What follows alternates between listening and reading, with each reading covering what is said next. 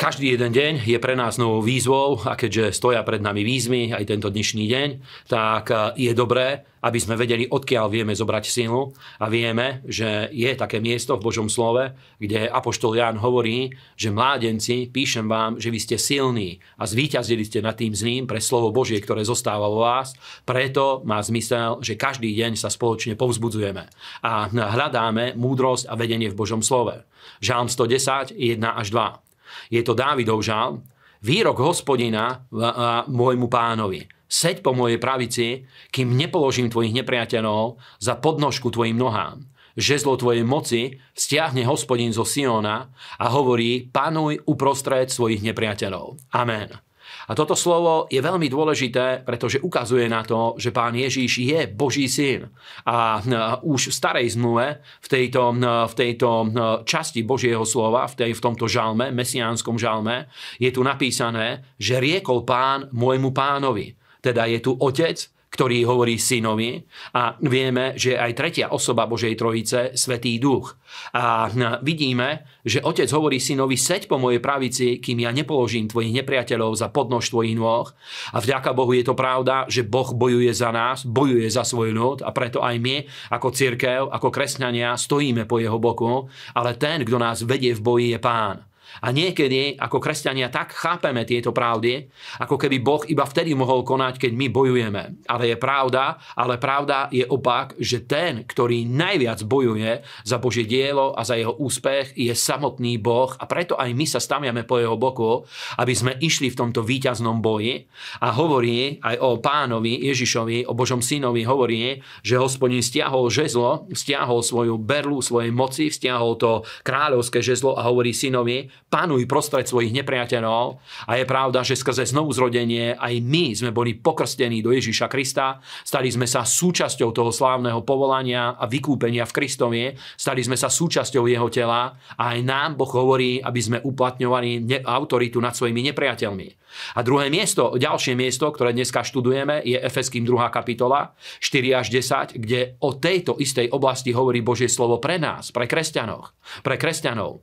Ale Boh, bohatý na svoje milosrdenstvo, vo svojej, e, vo svojej nesmiernej láske, ktorou si nás zamiloval, keď sme e, boli pre poklesky mŕtvi, oživil nás spolu s Kristom a milosťou ste spasení. Spolu s ním nás kriesil a spolu s ním nás uviedol na nebeský trón v Kristovi, aby ukázal v budúcich časoch také nesmierne bohatstvo, aké nesmierne bohatstvo milosti je v jeho dobrote voči nám v Kristovi Ježišovi. Veď sme spasení milosťou skrze vieru a to nie z nás, je to Boží dar nie zo skutkov, aby sa nikto nevystatoval, veď sme jeho dielo, stvorený v Kristovi Ježišovi na to, aby sme konali dobré skutky, ktoré nám Boh už vopred pripravil. Amen. A toto Božie slovo nám presne o tom hovorí, že Boh nás spolu skriesiel a spolu posadil v Kristovi Ježišovi v polnebeských oblastiach. A keď bol skriesený Boží syn, Pán Ježiš Kristus, nielen jeho smrť bola zástupná, ale takisto jeho vzkriesenie a posadenie v polnebeských oblastiach po pravici Božieho trónu bolo zástupné a spolu s Božím synom v ňom aj my sme boli povýšení na toto miesto, aby sme uplatňovali autoritu nad svojimi nepriateľmi, aby sme uplatňovali autoritu autoritu nad každou prekážkou, ktorá stojí voči šíreniu evanielia, voči tomu, aby naša služba bola úspešná, aby sme ako kresťania vedeli žiť víťazný život a mali víťaznú službu, ktorá rozširuje Božie kráľovstvo aj tu na, na Slovensku, v každom regióne, v každom zbore, v každej časti tohto národa, aby ako církev sme naplnili toto povolanie. A Božie slovo hovorí, že to spasenie, ktoré sme dostali, nie je zo skutkov, alebo preto, že by boli ľudia, ktorí ktorí e, nám dajú rozrešenie, ale hovorí, že my sme spasení z milosti skrze vieru v Kristovi Ježišovi a boli sme stvorení k tým dobrým skutkom, ktorý, ktoré Boh pre nás pripravil.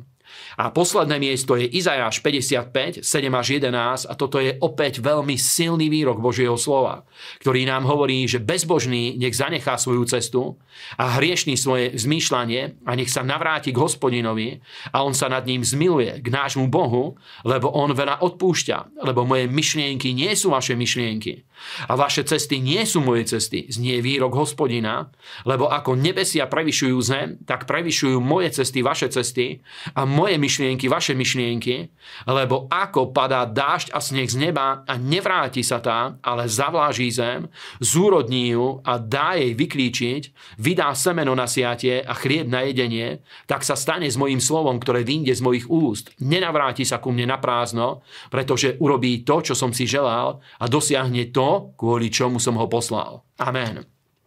A tu máme jeden obrovské, jedno obrovské zjavenie o Božom pláne pre náš život, pretože hovorí najprv, aby bezbožný opustil svoju cestu a nešlachetný človek svoje myšlienky a svoje bezbožné cesty a navrátil sa k hospodinovi, pretože naše myšlienky nie sú jeho myšlienky, naše cesty nie sú jeho cestami. Preto je dôležité, aby sme sa zaoberali Božím slovom, aby sme hľadali zjavenie, aby sme hľadali Božie vedenie, aby sme hľadali zjavenie od Svetého Ducha.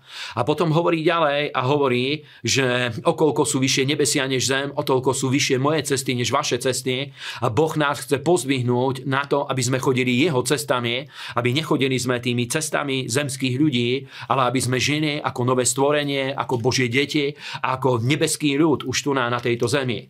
A hovorí, že tá cesta, tá garancia úspechu je v Božom slove, pretože povedal tak, ako padá dážď a sneh a nasycuje zem, robí ju úrodnou a plodnou, aby prinášal prinášala úrodu, tak Božie slovo, ktoré Boh vyriekol, Božie výroky, ktoré k nám prehovoril, ktoré nachádzame v Božom slove, spôsobujú to, aby sa naplnila každá Božia vôľa v našom živote, keď náš život sa zmiešava s Božím slovom a dovolíme mu, aby nás viedlo, formovalo, budovalo a toto prajem každému jednému z vás osobne v mene Ježíš. Amen.